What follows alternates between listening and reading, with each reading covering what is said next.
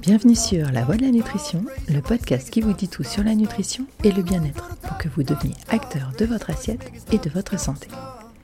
Je suis Julia, diététicienne nutritionniste, et je suis là pour vous partager mes connaissances et vous parler des sujets qui vous intéressent. Parce qu'il est important de savoir ce que l'on met dans son assiette et d'être actif dans ses choix, je vous explique tout ce qu'il y a à savoir pour avoir une alimentation équilibrée, saine et gourmande. Car oui, le plaisir doit rester au centre de notre assiette. Et parce qu'il est important de savoir comment son corps fonctionne et ce qui est bon ou pas pour lui, je vous donne toutes les informations nécessaires à une bonne prise de décision pour que votre vie soit aussi équilibrée que votre assiette. Cru ou cuit Quelle est la meilleure manière de consommer nos aliments? Y a-t-il vraiment une meilleure manière? Est-ce applicable à tous les aliments? Quelles sont les principales différences, les principaux avantages et les plus gros dangers? Comme d'habitude, je vous explique tout pour que vous puissiez choisir en toute conscience. Si vous souhaitez avoir plus d'infos, de conseils et de recettes, vous pouvez aller visiter mon site lanutritionpourtous.fr ou me retrouver sur Instagram avec le compte lanutritionpourtous.fr en minuscule tout attaché. Et si vous avez encore plus de questions ou besoin d'un accompagnement personnalisé sur Lyon ou à distance grâce à la téléconsultation, n'hésitez pas à me contacter ou à prendre directement rendez-vous sur Doctolib. Mais quoi qu'il arrive, n'oubliez pas que votre santé et votre corps méritent le meilleur. Alors, ne les confiez pas à n'importe qui. Je vous souhaite une bonne écoute.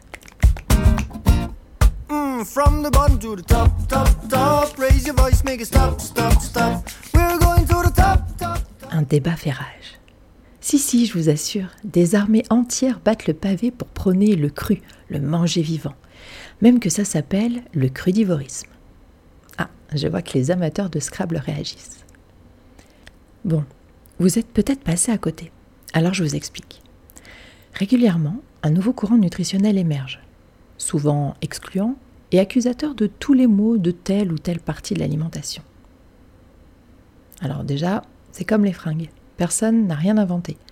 Les années 60 reviendront toujours à la mode à un moment donné avec les pâtes d'EF, les années 80 avec les couleurs fluo, et j'en passe.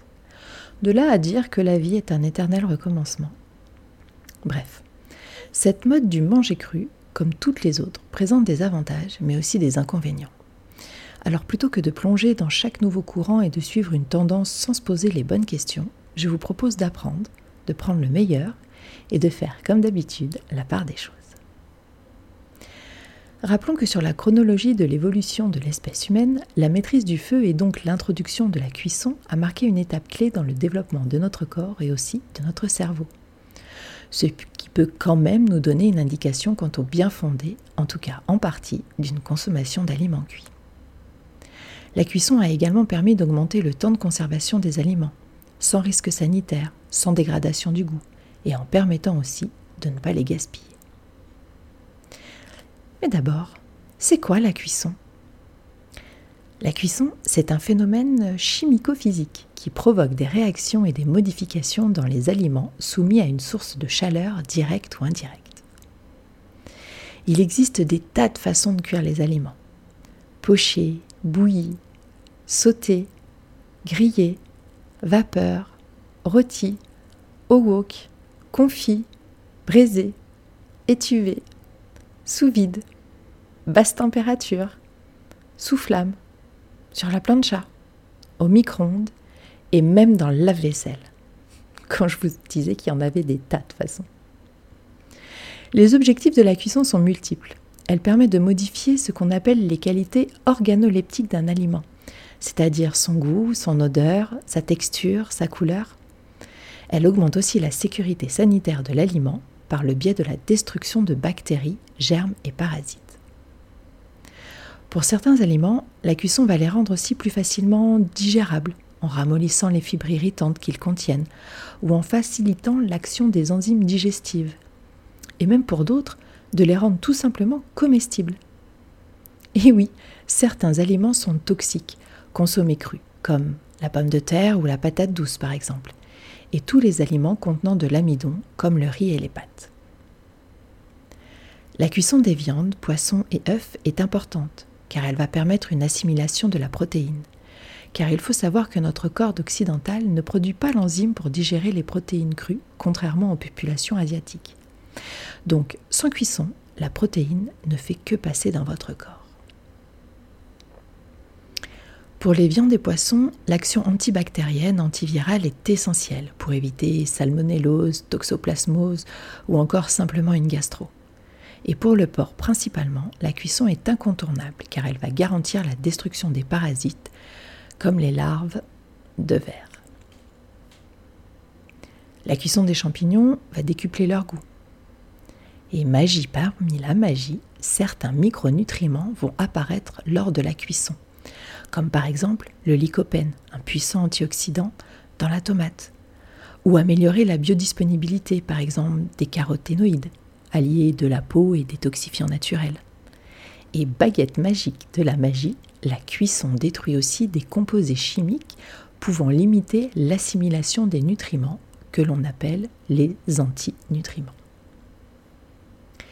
Globalement, pour les légumes, fruits et féculents, des cuissons al dente seront toujours préférables. Mais chaque aliment a un mode de cuisson qui lui est adapté et qui optimisera ses qualités nutritionnelles.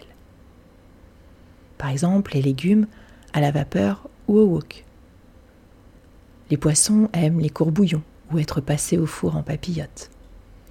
Les viandes sont plus ouvertes et supportent des, cuissons au four rôtis, grillés ou bouillis. Par contre, toute cuisson supérieure à 60 degrés va entraîner la détérioration de la vitamine C. Passé 90, c'est au tour des vitamines B d'en prendre un coup. La cuisson des graisses, comme le beurre, entraîne une production de substances toxiques, voire cancérigènes. Notez aussi qu'un légume ou un fruit cru, épluché et découpé ou râpé va lui aussi s'oxyder et perdre toute sa vitamine C en une vingtaine de minutes. Et oui, en cru aussi, il y a des précautions à prendre pour garder les bénéfices nutritionnels. Idem côté hygiène et conservation. Laver, brosser, conserver au frais dans le noir et jeter au moindre signe de dégradation, comme moisissure ou pourriture, tous les aliments que vous souhaitez consommer crus. Au final, au-delà de l'aspect gustatif, le nerf de la guerre reste votre santé et l'apport en bons nutriments, vitamines et minéraux. Se priver du cru ou du cuit est donc dommageable dans les deux cas. Et encore une fois, la solution réside dans le tout. On mange de tout, version crue et cuite, et de saison pour faire le plein de vitamines et de minéraux.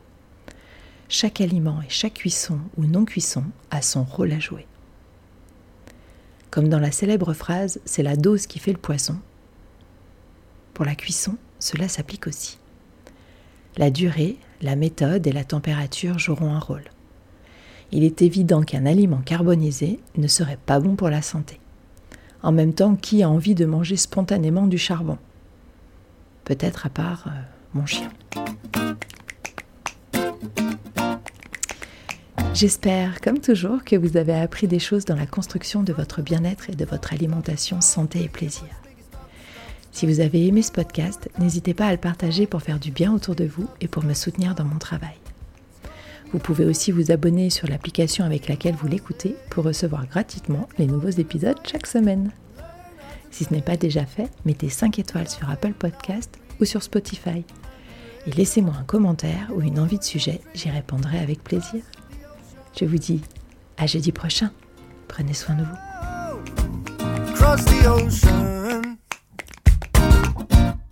Oh, from the bottom to the top, top, top. Raise your voice, make it stop, stop, stop. We're going to the top, top, top. Raise your voice, make it stop, stop, stop. I'm like a rope dancer, keep moving not too far. I'm searching some answers. Where can I find it all? Give my message to you, feel it in every cell.